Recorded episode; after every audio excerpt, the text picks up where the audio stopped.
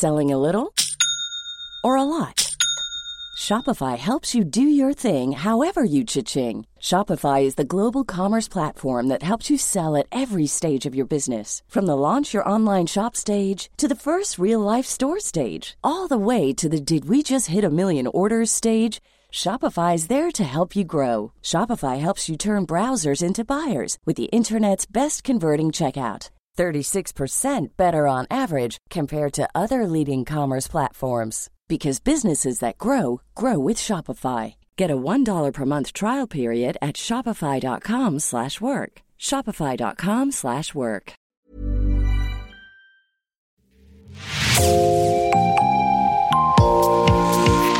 Bonjour et bienvenue sur Podcasting. Ce podcast est rendu possible grâce au soutien financier du groupe Boca. Je m'appelle Jean Berthelot de Lagleté.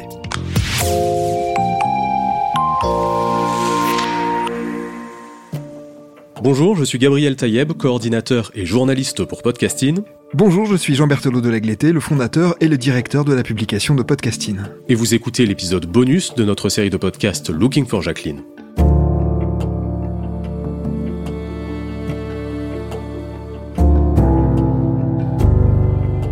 Avant de commencer, je vous encourage à aller écouter les 5 épisodes de Looking for Jacqueline pour comprendre tous les éléments de la série évoqués dans cet entretien bonus.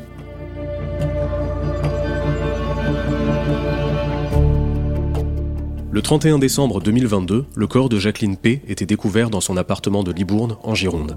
Cela faisait trois ans que la septuagénaire était décédée, sans que personne ne s'en rende compte. Jean, vous êtes parti pour podcasting à la rencontre de ses voisins, des commerçants du quartier, des pouvoirs publics, de sa famille, pour tenter de comprendre comment ce fait divers a pu arriver et les leçons que les uns et les autres en tirent. Mais aussi pour redonner, je vous cite, une forme d'humanité à la fin de vie de Jacqueline P.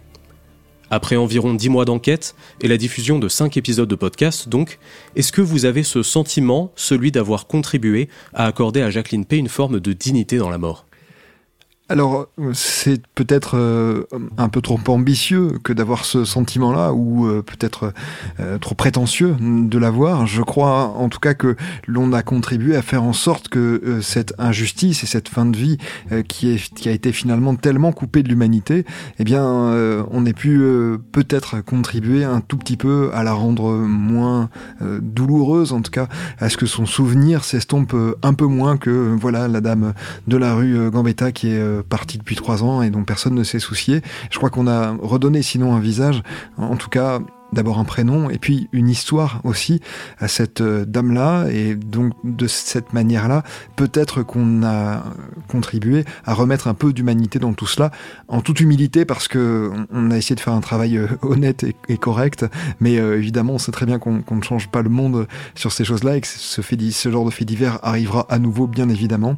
Mais en tout cas voilà sur cette histoire particulière et précise peut-être sur une forme de réflexion aussi on a eu l'impression d'avoir fait œuvre même si cette œuvre-là, c'est une toute petite cuillère dans l'océan, c'est vraiment rien bien évidemment, mais en tout cas, on a cette petite satisfaction-là, oui, une fois le travail terminé. Pour vous, il était très important de préciser à chaque occasion que vous ne souhaitiez pas porter de jugement sur Jacqueline, ni même sur son entourage, mais même en tant que journaliste, on peut difficilement ignorer ses propres biais cognitifs.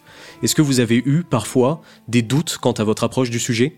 Oui, forcément, du début euh, à la fin, on se demande jusqu'où on peut aller dans le fait de raconter euh, cette histoire-là. On se demande quels détails on peut donner, parce qu'il y a évidemment beaucoup de détails que j'ai appris que je n'ai pas donné, parce que pour moi, ça relevait vraiment d'une telle euh, intimité que c'était pas utile de les donner, c'était pas utile pour la compréhension de, l'histoire.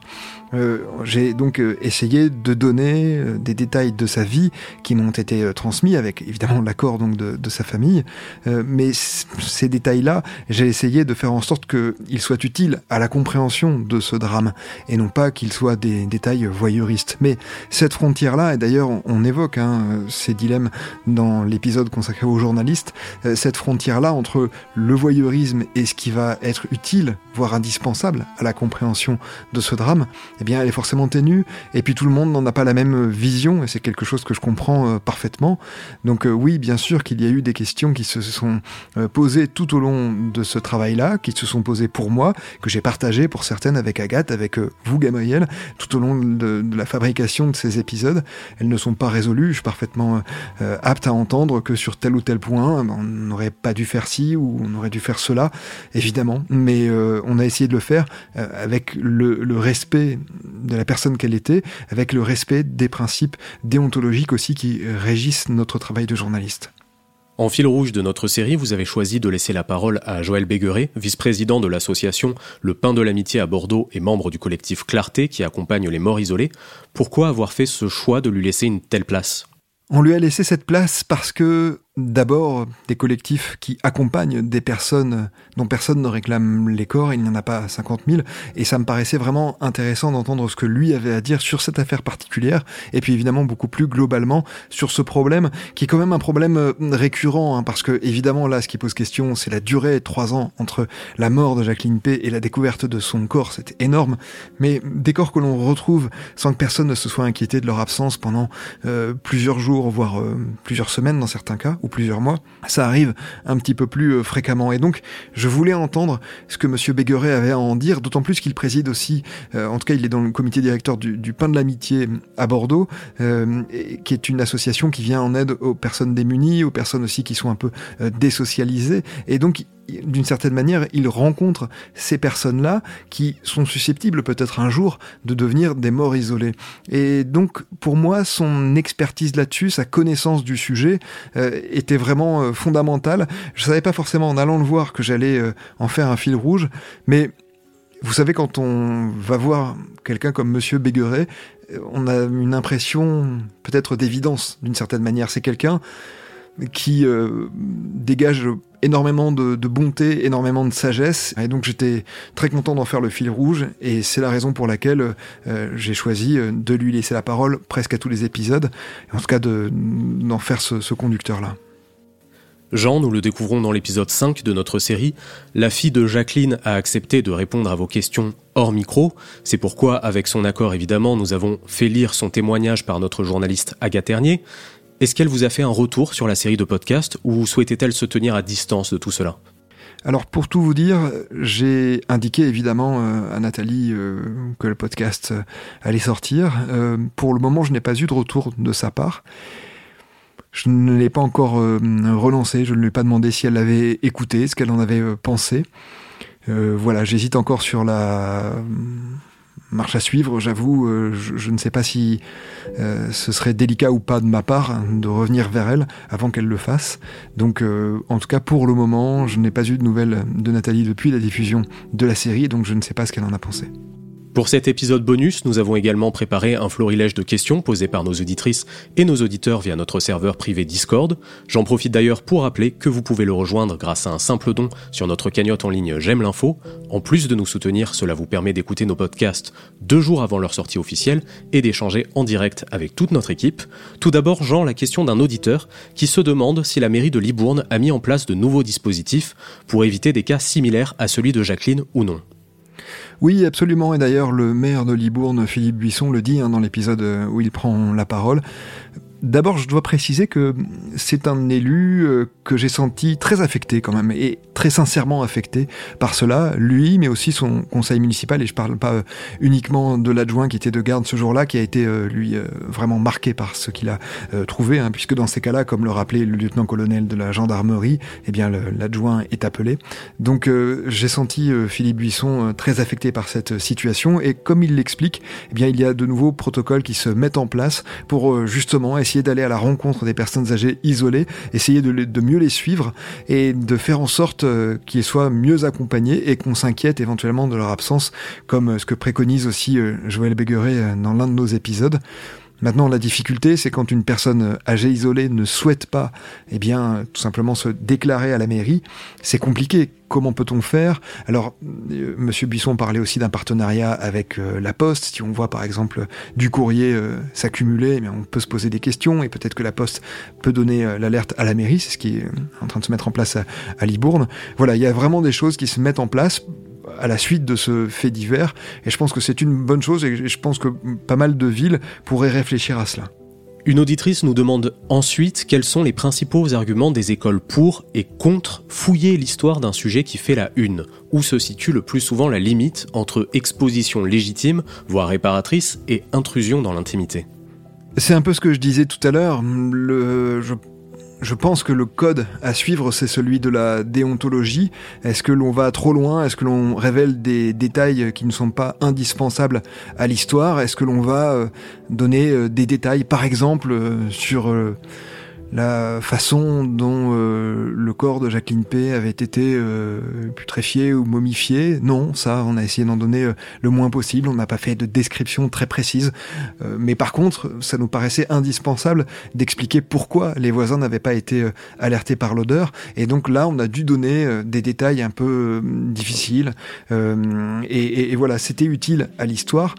ça ne, de mon point de vue, ça ne bafouait pas une intimité particulière. Il y a des détails de son histoire, de sa vie, qui, euh, de mon point de vue, n'avait pas vocation à être rendu public parce que sa vie pouvait être comprise sans ces détails-là, et donc euh, que je n'ai pas dévoilé dans le dernier épisode.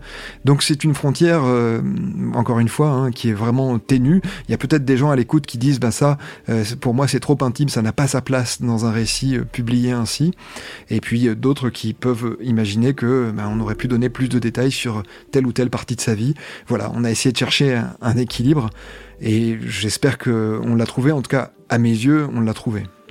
Vous avez fait plusieurs références à la déontologie journalistique, et c'est un sujet qui a d'ailleurs interrogé plusieurs de nos auditrices et de nos auditeurs. Est-ce qu'il existe une charte particulière et librement consultable?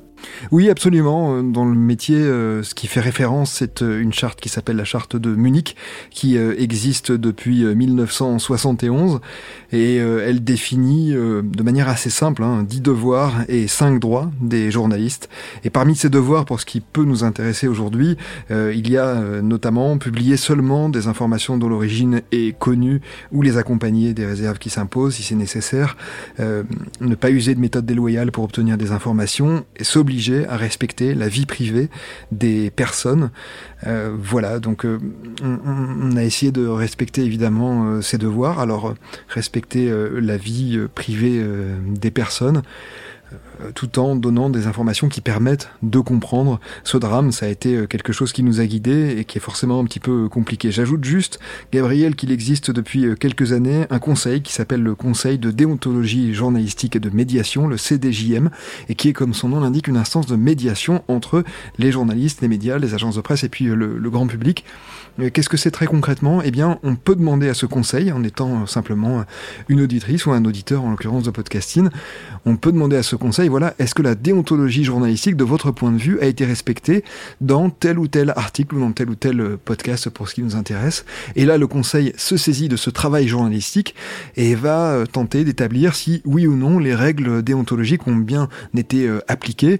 Il faut préciser que ce conseil n'a pas le pouvoir de sanctionner, il donne simplement un avis, un avis qui est publié et qui est consultable par tout le monde au bout de, quelques jours hein, après que l'affaire lui a été confiée. Toujours dans le domaine de la déontologie, une auditrice se demande également s'il est fréquent que le corps médical refuse de livrer des éléments d'une affaire au nom du secret médical. Oui, oui, absolument. Hein. Dans cette affaire-là, il y avait plusieurs euh, difficultés. L'une des difficultés était de parvenir à faire euh, parler les gendarmes parce que euh, ils ne sont pas toujours enclins à le faire et je les en remercie d'autant plus. Et puis, bien évidemment, il y a l'hôpital. Alors, l'hôpital se retranche très souvent derrière le secret médical, ce qui est parfaitement compréhensible. En l'occurrence, ça n'a pas été le cas ici. Enfin, plus précisément, on n'a pas eu de réponse hein, à nos demandes pour être tout à fait précis. Donc, on n'a pas su pour quelle raison l'hôpital ne souhaitait pas nous répondre, mais on présume que c'est au nom du secret médical. On peut parfaitement l'entendre. Alors, moi, j'avais proposé euh, est-ce que des dirigeants de l'hôpital prennent la parole de manière plus large, hein, peut-être, pour savoir notamment pour les malades atteints d'un cancer et en phase euh, terminale, difficilement curable, et eh bien, euh, pour savoir s'il y avait un suivi qui était quand même possible et s'il était, ben, voilà, possible de faire évoluer les choses pour se rendre compte qu'une patiente en phase terminale qui ne vient plus euh, ben, est peut-être morte. Voilà, j'aurais aimé poser ces questions, mais sur ces questions d'ordre plus général, de la même manière, l'hôpital n'a pas souhaité nous répondre. Pour cette série, votre travail consistait en grande partie à faire la lumière sur de nombreuses zones d'ombre. Pour vous, quelles sont les questions qui persistent et n'auront probablement jamais de réponse? Parmi les questions que je continue de me poser, ça concerne finalement principalement les voisins. Moi, je reste quand même très étonné par le, fait que personne n'ait été frappé à sa porte alors qu'on la savait euh, atteinte d'un cancer. On peut être étonné effectivement par le facteur qui continue de, de mettre des prospectus, mais sans doute c'est des facteurs qui changeaient et qui n'étaient pas forcément au courant de la situation de cette personne-là. Et pareil d'ailleurs pour les voisins, euh, c'était euh, peut-être des gens qui se sont dit bon bah, malheureusement elle est morte et puis c'est comme ça et l'appartement n'est pas reloué. Enfin je veux dire à aucun moment je ne condamne une personne ou une autre, euh, mais voilà, je me pose des questions et les questions que je me pose en fait sont, sont beaucoup plus personnelles que professionnelles. C'est-à-dire que je me dis, est-ce que moi j'aurais été capable, en vivant euh, à 3 mètres ou sur le même palier que Jacqueline, est-ce que moi j'aurais été capable de poser les bonnes questions, d'aller frapper à sa porte? Est-ce que si j'avais été euh, postier, je me serais posé la question? Si j'avais été commerçant et qu'elle venait tous les jours, je la voyais plus venir, qu'est-ce que j'aurais fait? Voilà, sans doute pas mieux que la plupart des gens de cette affaire-là. Et donc, la question au-delà de ça que cela pose, c'est il y a des gens qui sont malades, qui sont isolés, comment on peut mieux les prendre en charge? Et c'est surtout cette question-là euh, qui se pose. Je crois qu'il y a quelques pistes qui sont avancées par les personnes qui sont interviewées, et que c'est surtout là-dessus qu'il est intéressant de réfléchir.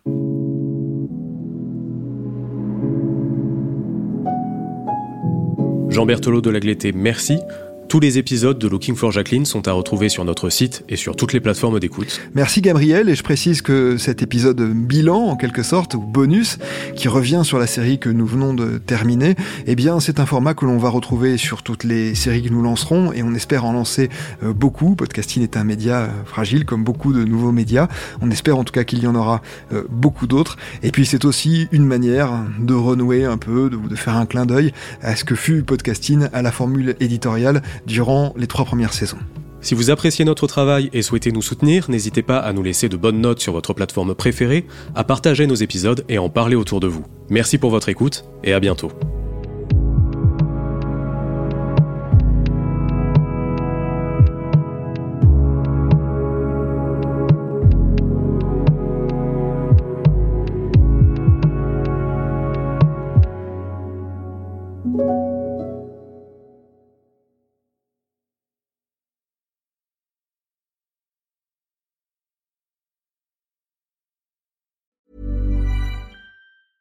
Ever catch yourself eating the same flavorless dinner three days in a row? Dreaming of something better? Well, HelloFresh is your guilt-free dream come true, baby. It's me, Kiki Palmer. Let's wake up those taste buds with hot, juicy pecan-crusted chicken or garlic butter shrimp scampi. Mm. Hello Fresh. Stop dreaming of all the delicious possibilities and dig in at HelloFresh.com. Let's get this dinner party started.